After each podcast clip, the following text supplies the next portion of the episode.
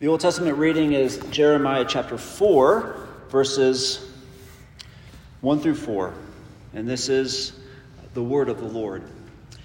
If you return to, or if you return, O Israel, declares the Lord, to me you should return. If you remove your detestable things from my presence and do not waver, and if you swear as the Lord lives, in truth, in justice, and in righteousness, the nations shall bless themselves in him, and in him shall they glory.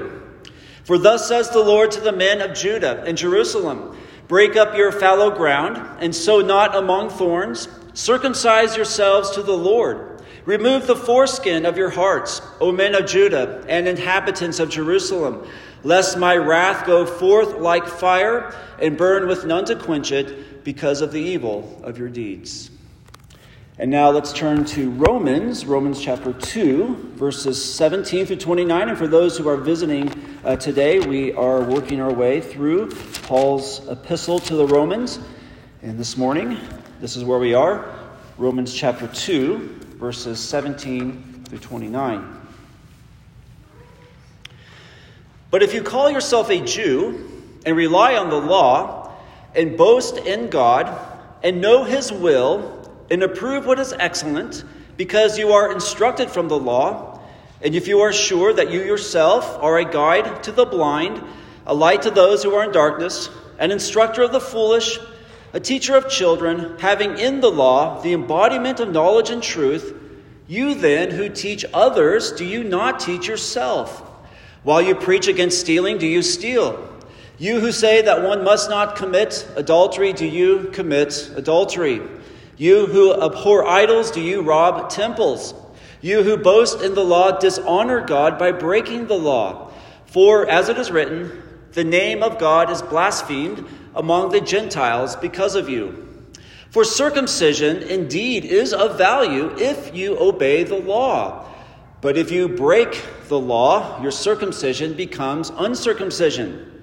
So if a man who is uncircumcised keeps the precepts of the law, will not his uncircumcision be regarded as circumcision? Then he who is physically uncircumcised but keeps the law will condemn you who have the written code and circumcision but break the law.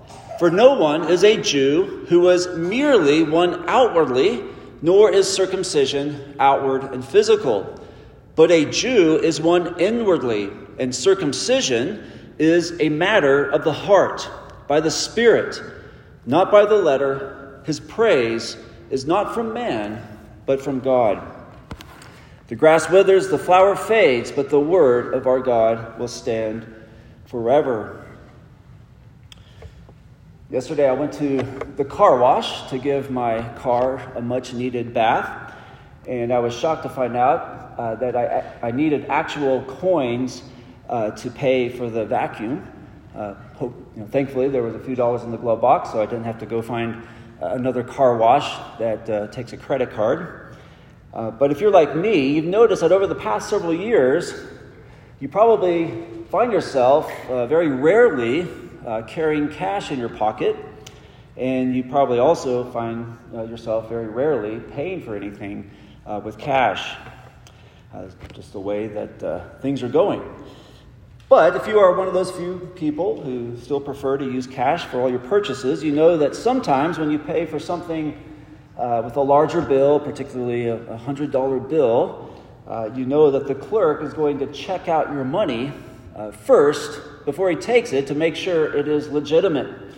Uh, he may hold it up in the light to see that the watermark is there. Uh, he may inspect the little 3D security strip on there. Uh, he might use that machine with a special light that somehow verifies that this uh, bill uh, is the real thing. It's not a counterfeit bill. And businesses do that, of course, because there is a lot of bad money out there. Uh, bills that appear, at a glance at least, on the surface to be authentic, uh, turn out to be counterfeits. And in a similar way, there is also a lot of bad religion out there. Uh, people who have convinced themselves and tell others that they are Christians who, in fact, are not. Uh, like a counterfeit bill, they are uh, their Christianity is not the real deal. It only appears that way on the surface. And in our passage this morning is the Apostle Paul, as he continues to speak to the unbelieving Jews in his day, he sets forth certain marks or characteristics by which we may examine our own Christianity to see whether or not it is the genuine article, if it is, the, if it is true Christian faith. So Paul gives us here three authentic or three marks of authentic Christianity. Uh, he does so either by explicit teaching or by inference from what he says. And those three marks of authentic, genuine Christianity are integrity, humility, and hope. So, first, authentic Christianity is marked by integrity. Integrity. Now, just to review uh, what is happening here in this uh, section of Romans.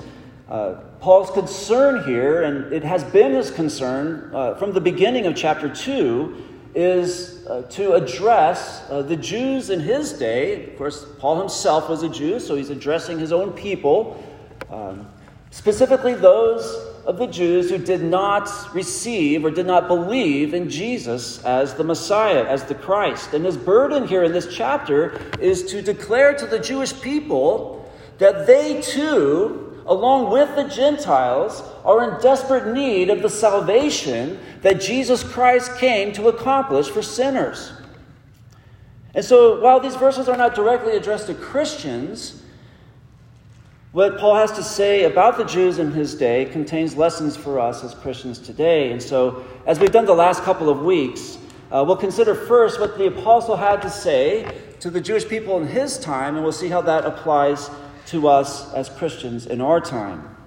So, at the beginning of chapter 2, if you remember, Paul accused the Jews of um, rank hypocrisy because they were condemning the Gentiles of committing these various sins, but Paul says, You yourselves practice the very same things. And so you condemn yourself when you're condemning uh, the Gentiles.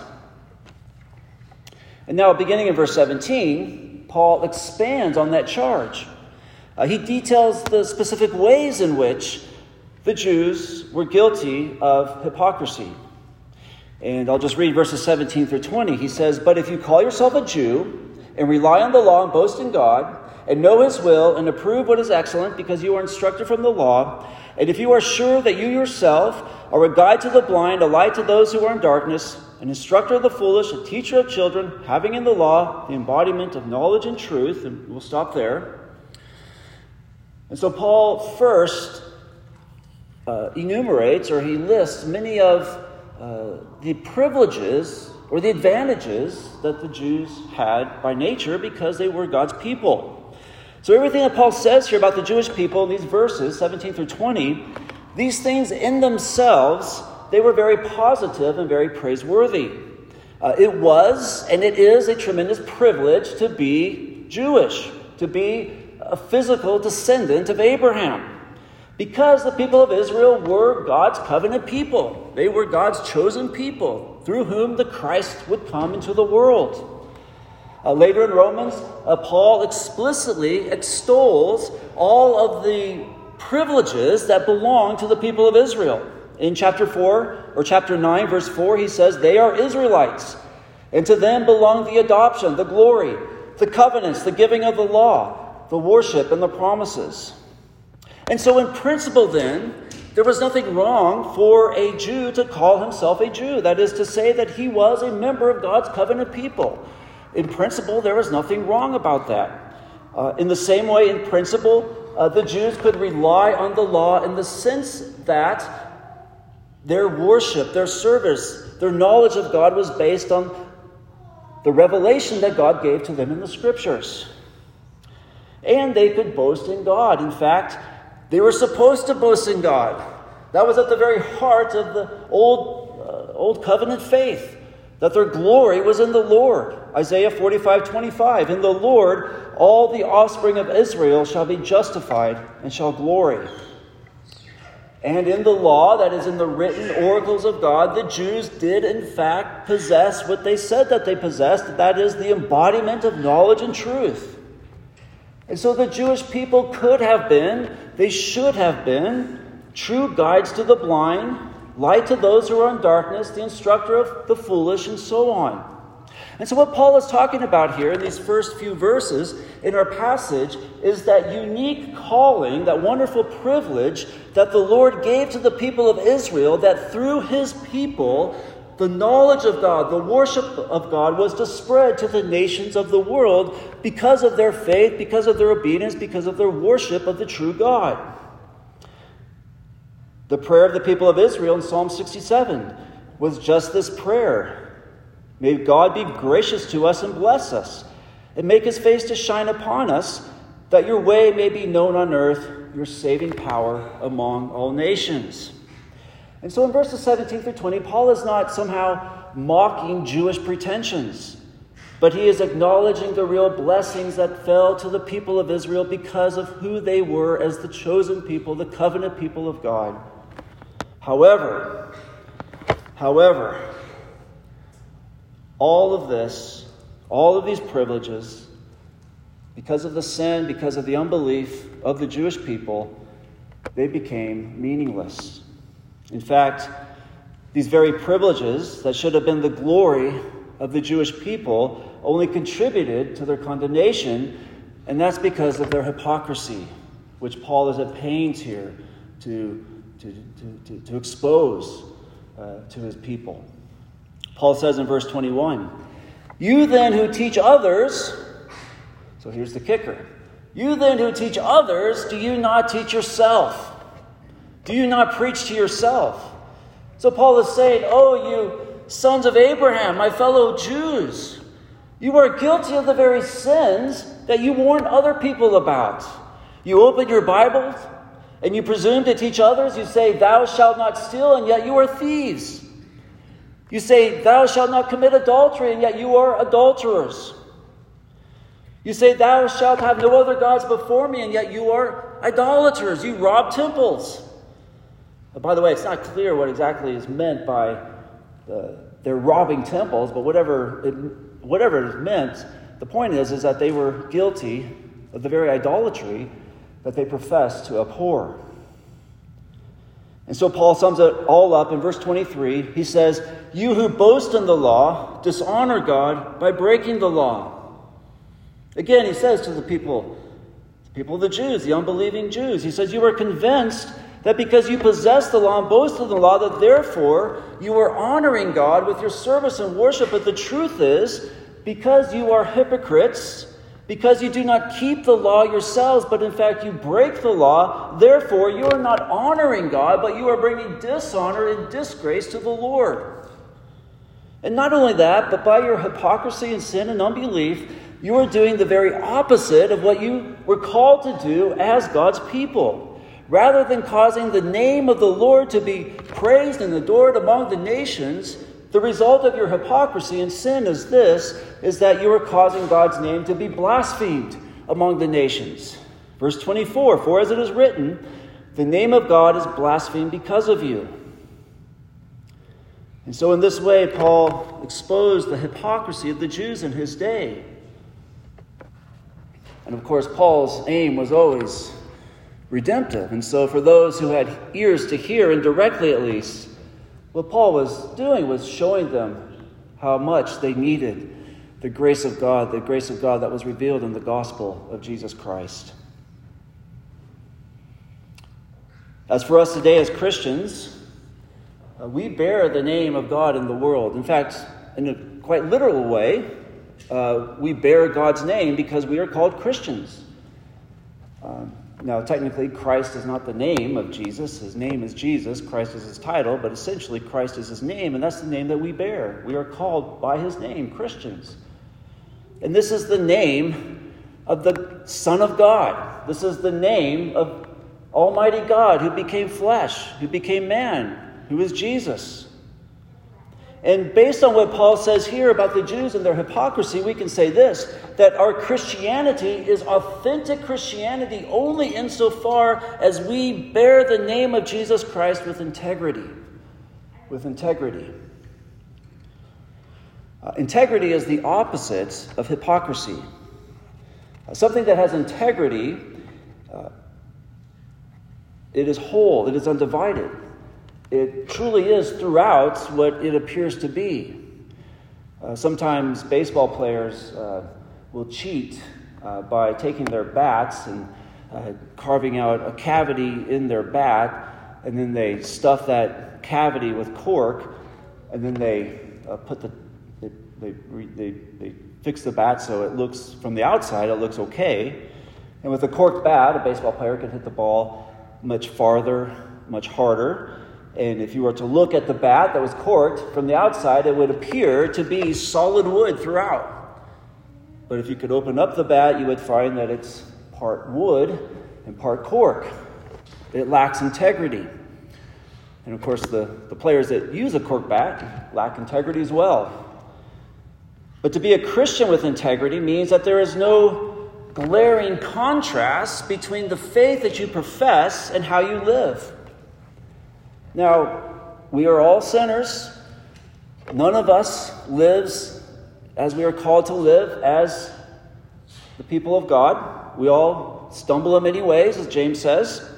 And so, integrity does not mean sinlessness or perfection, but it means that there is, a, there is an essential consistency to every part of your life. It means that there is a sameness of character in every aspect of your life. It means that you are basically the same person at home as you are at church. You are basically the same person in private as you are in public. It means that if someone could examine the entirety of your life and someone could see not only your actions, but hear your words and even hear your thoughts, they would say of you, you must really believe Christianity. You must really believe the Christian faith because you really do practice what you preach. We're living in a world today in which Christ is becoming just as foreign and unknown to uh, the majority, or the, perhaps the vast majority, of people in the general population today, just as uh, the name of Christ and the gospel was very foreign and unknown to the people in Paul's day. And if there's one sin that the world can sniff out a mile away, it is hypocrisy, especially religious hypocrisy. And the world is all too happy to confirm their rejection of the gospel, their dismissal of the gospel on the basis of what they see as hypocrisy in the life of a Christian. And so the challenge in these verses to us today is this Do our lives as Christians line up with what we profess to be true of Jesus? You profess as a Christian that Jesus has saved you from your sin. You profess that the Holy Spirit abides in you that you are a new creature in Christ. And the question is does, does your life reflect that? You profess that you are a disciple of Jesus as a Christian. Are you following him in a path of righteousness, self denial, bearing the cross? And so the first mark of authentic Christianity is integrity. Authentic Christianity is also marked by, by humility, by humility. After Paul demonstrates to the Jews in his day that their profession of, their preaching of, uh, the law was no advantage to them because of their hypocrisy, he then turns his attention to that covenant sign that was a point of such pride on the part of the Jews, and that was their circumcision. And here now, the Apostle Paul is really going for the jugular because if even circumcision is of no advantage to the Jew, then where else can they turn? And so, as the unbelieving Jew who might be hearing what Paul said here about the hypocrisy uh, of the Jewish people in breaking the commandments that they preach to others, uh, that unbelieving Jew might say to Paul, Well, no matter what you say about our failure to keep the law of God, there is one thing that you can never take away from us, and that is this that unlike the heathen Gentiles, we bear on our body the mark of God's covenant promises to us as his people. We are circumcised. And in that, we have the guarantee of the blessing of God upon us. And Paul says to that person, he says, Well, what about? Let's talk about that. What about your circumcision? Do you not realize, he says, do you not realize that if you do not keep the law, and by the way, when Paul speaks here about keeping the law, he's not talking about perfect law keeping, perfect, flawless obedience to the law, but he's, he's talking about a kind of law keeping that is the fruit of faith, that is the result of God's grace, a changed heart. But he says to the Jews, if you do not keep the commandments of God, if you do not obey the law of God, then your circumcision becomes meaningless. It is as if you were uncircumcised. In fact, you might as well be uncircumcised. He says in verse 25, For circumcision is of value if you obey the law. But if you break the law, your circumcision becomes uncircumcision. And then in verses 26 and 27, Paul sets forth the example. The example of an uncircumcised Gentile who, by the grace of God, because he is a believer in Jesus Christ, does in fact keep God's law. Not perfectly, but, uh, but truly.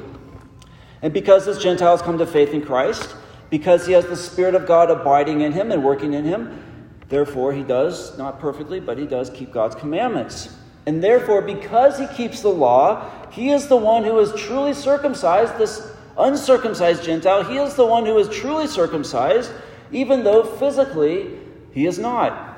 And so, verse 26, the apostle says So if a man who is uncircumcised keeps the precepts of the law, will not his uncircumcision be regarded as circumcision? And Paul goes on to say to the unbelieving Jew, not only that, but because this uncircumcised Gentile Christian actually does keep the law, whereas you, the circumcised Jew, break the law, his example of keeping the law as someone who is uncircumcised will actually contribute to your condemnation on the day of judgment. Verse 27 Then he who is physically uncircumcised but keeps the law will condemn you who have the written code and circumcision but break the law. So Paul is saying to the unbelieving Jew in his day, do not put your hope in the fact that you are circumcised. Even though this sign of God's covenant promises was a wonderful thing that he gave to our people, if you do not keep God's covenant by obeying the law, your circumcision is absolutely worthless. It might as well be uncircumcision. It is nothing more than a mere mark on your body, and that's all it is. If it is not joined with true faith in the Lord that results in obedience. And then in verses 28 and 29, Paul, Paul lays down the principle according to which everything that he has said so far about circumcision and uncircumcision is true. And that is that true godliness, true righteousness, true knowledge and worship of God, the hope of eternal life, that these things are not a result of what is external, like being Jewish or being circumcised, or having the law of God or keeping some uh, external form of the law of God, but rather these things true godliness, true righteousness, knowing God, worshiping God, having the hope of eternal life these things are the result of an inward spiritual reality, namely a new heart. A new heart that has been given to us by the grace of God, by the Holy Spirit of Christ. Verses 28 and 29 For no one is a Jew who is merely one outwardly, nor is circumcision outward and physical, but a Jew is one inwardly, and circumcision is a matter of the heart by the Spirit, not by the letter. Now, the Apostle Paul is in fact here as he says these things, although surely they would have been shocking to the Jewish person who heard them. He is not saying anything that hasn't already been said because we have heard already from the prophet Jeremiah. And along with other prophets, the Lord through them called his people to circumcise their hearts. Of course, they were to be physically circumcised, but there was to be a corresponding inward spiritual reality. They were to circumcise their hearts. In other words, the Lord said to his people, just as you bear that physical mark in your body, that shows that you have been separated from the world and that you belong to the Lord. So, in the same way, separate yourself from sin and impurity by circumcising your heart, that you may belong to God in the truest sense. And it has always been this way. The true knowledge and worship of God ultimately has always been a matter of the heart. Uh, a pastor once said it in a way that is very, very memorable. He said, the, the heart of the matter is the matter of the heart. And this is because our sin comes from within us. We are not sinful because we have been tainted by things outside of us, but we are sinful because our hearts are spiritually and morally corrupt. They produce all manner of wickedness and evil, as Jesus taught us. Our heart is the very core of our being, and it is evil. It is corrupt. We are incapable of producing anything good or righteous in the sight of God. And therefore, if we are to know God, if we are to have any communion or fellowship with the Lord, if we are to have any blessedness in Him, if we are to have the hope of eternal life, then we must be transformed from within. There must be a change that takes place in our hearts. It's not enough to reform our lives, it's not enough to overcome bad habits. It's not enough to try to become a better person. It's not enough even to become religiously Christian.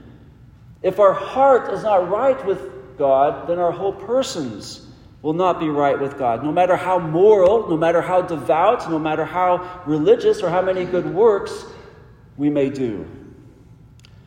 We can only be saved from sin and death if God, in His grace, does a supernatural work of change within us. If He causes us to be born again, to be regenerated, if He circumcises our hearts, if He makes us alive again with Christ. That is the only hope we have of salvation. And along with this contrast that Paul makes here, so he, he contrasts uh, external, outward religion that is powerless, that cannot save. He contrasts that with that inward spiritual transformation that the Spirit of Christ does for his people, that truly does save. And along with that contrast, there is also a corresponding contrast between two different mindsets or two different attitudes. The unbelieving Jew that Paul is describing here, that he's talking to, the one whose religion was only external. That is, he was circumcised, he was a son of Abraham, he possessed the law, and in his mind, at least, in some sense, he kept the law. But for that person, his boast or his pride was in his heritage or what he did, his performance, his obedience. And because he thought that true godliness was found in these things that are external, therefore, he could look down on others with contempt who did not have these things. And so he was filled with pride. Now, Paul doesn't say this, but this is exactly the picture that we get from the scriptures of the Jews in Paul's day. The Pharisees, the scribes, the lawyers, they were proud, proud men. And they were proud because they had possessed a righteousness that they had attained by their own efforts. They had made themselves better than others in their minds.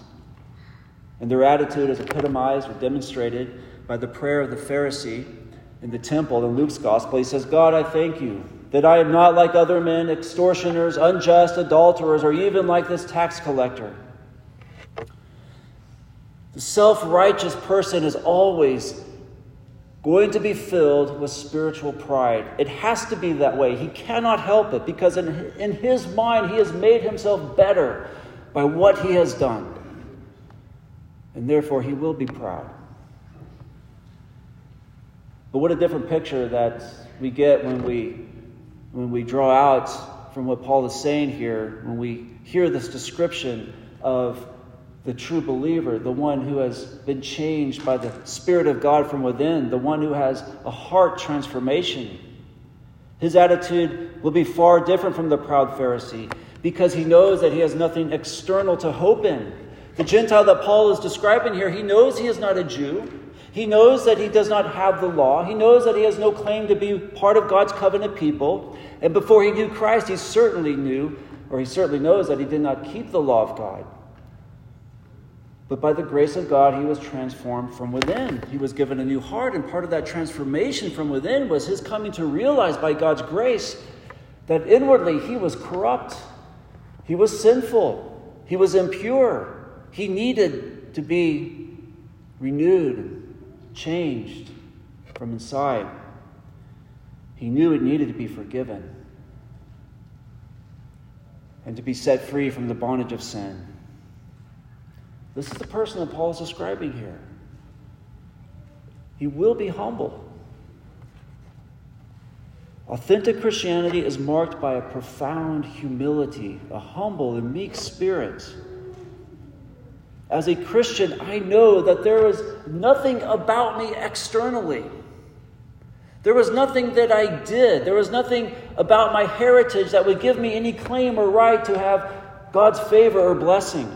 And not only that, but I know as a Christian now that there was nothing in me that was truly good or righteous. There was nothing that I could bring to God that He would approve of. There was nothing in me, by the grace of God, I came to see, but corruption, self love, impurity, law breaking.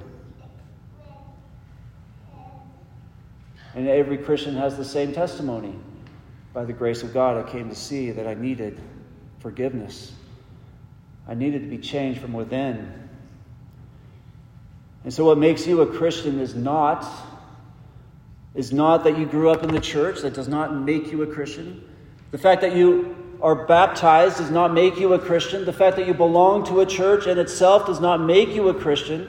Even the fact that you have lived a morally upright life does not make you a Christian. But what makes you a Christian is that you have come to see that you are a sinner in desperate need of grace and forgiveness. And that you have come to Jesus Christ by faith with only your sin and need to give to Him.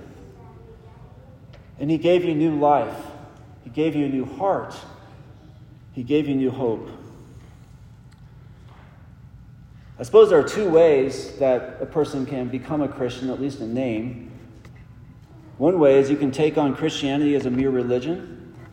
You can join a church, you can abide by uh, the teaching of the church, at least as far as others can see you. Or the second way is you can come to the living person, to the living person of the Son of God, the resurrected Jesus Christ, who is at the right hand of the Father who welcomes every sinner who comes to him humbly by faith, seeking his forgiveness, and who gives to that sinner not only forgiveness and new life, but a communion, a fellowship, a true relation with him, and be filled with his life and his peace. The first way is counterfeit Christianity. And it is always marked by pride. The second way is authentic, true Christianity because of the very nature of it, it is always marked by humility. And so, thirdly, authentic Christianity is marked by hope. Uh, the final thing that Paul says here um, to describe the person who is a true Jew, that is, a person who has truly come uh, to, to, to God by faith in Christ, he says in verse 29 that his praise is not from man, but from God. You remember that description that Jesus gave when he taught his disciples in the Sermon on the Mount, that description that he gave of the Pharisees and of the piety of uh, the, the devotion of the Pharisees, how everything that they did was in order to gain the approval, the attention, the praise of men. And so Jesus says that they gave, uh, when they gave their offerings, the Pharisees would sound a trumpet so that everybody would know that they're giving to the kingdom. Uh, when the Pharisees prayed, they did not go into a secret place to pray where no one could see them, see them, but they stood on street corners. They prayed in the synagogue so that they could put on a show. Everyone would, would see how pious they are. Jesus says they fasted with gloomy faces, disfigured, so that others would see how, how devoted they were to the Lord, fasting. But the problem for those Pharisees is this that on the day of judgment, all those people who were so impressed with their devotion and piety, they will not be their judges, but God will be their judge. And God sees what's in the heart. He's not impressed by mere outward expressions of religion, but He looks on the heart. And Paul is saying here to the unbelieving Jews, Your praise is only from man. And unless you repent, God will be your judge and He will condemn you for your hypocrisy, your pride, your sin, and unbelief. But he's also saying to you and me as believers in Jesus Christ, he's saying your praise may not be from man. In fact, what you may receive and probably do receive from other people in this world is not praise, but mockery, scorn, contempt because of your hope and faith in Christ. But, but, other people will not be your judge. God will. God will. He knows the hearts of those whom He has redeemed. He looks upon the heart. And on the day of judgment, your praise will be from the one whose approval is the only uh, thing that matters. The only person, the only one whose praise matters is the Lord. And His praise will be your salvation. And so the marks of authentic Christianity are integrity, humility, and hope. Let's pray.